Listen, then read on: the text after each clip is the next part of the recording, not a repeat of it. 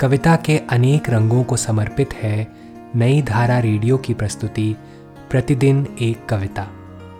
कीजिए अपने हर दिन की शुरुआत एक कविता के साथ। आज की कविता का शीर्षक है, तितलियों की भाषा। इसे लिखा है मयंक असवाल ने। आइए सुनते हैं यह कविता उन्हीं की आवाज़ में।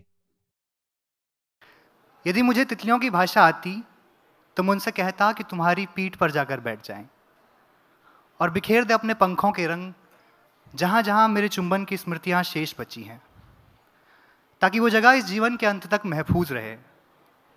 महफूज रहे वो हर एक कविता, जिन्होंने अपनी यात्राएँ तुम्हारी रीढ़ से होकर की, जिनकी उत्पत्ति तुमसे हुई और अंत तुम्हारे प्रेम के साथ।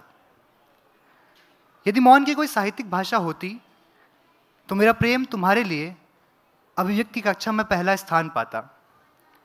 तुम्हारी आँखों से सीखे हुए मौन संवाद पर लिखता मैं एक लंबा सा निबंध। इतना लंबा कि वो निबंध उपन्यास बन जाता और हमारा प्रेम एक जीवंत मौन कहानी। मुझे हमेशा से आदमजात के शब्दों में शोर महसूस हुआ है। तुमने बताया कि प्रेम और भावनाओं की भाषा उत्पत्ति से मौन रही और तुम उसी मौन से होकर मेरी हर एक कविता का हिस्सा बनी। मेरी हर एक कविता का हिस्सा बनी।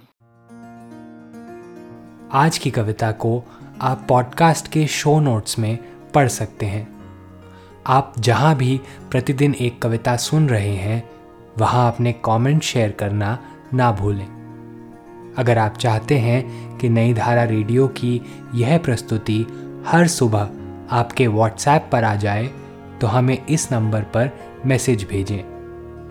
Seven four two eight seven seven five three seven six कल एक और कविता के साथ फिर मिलेंगे।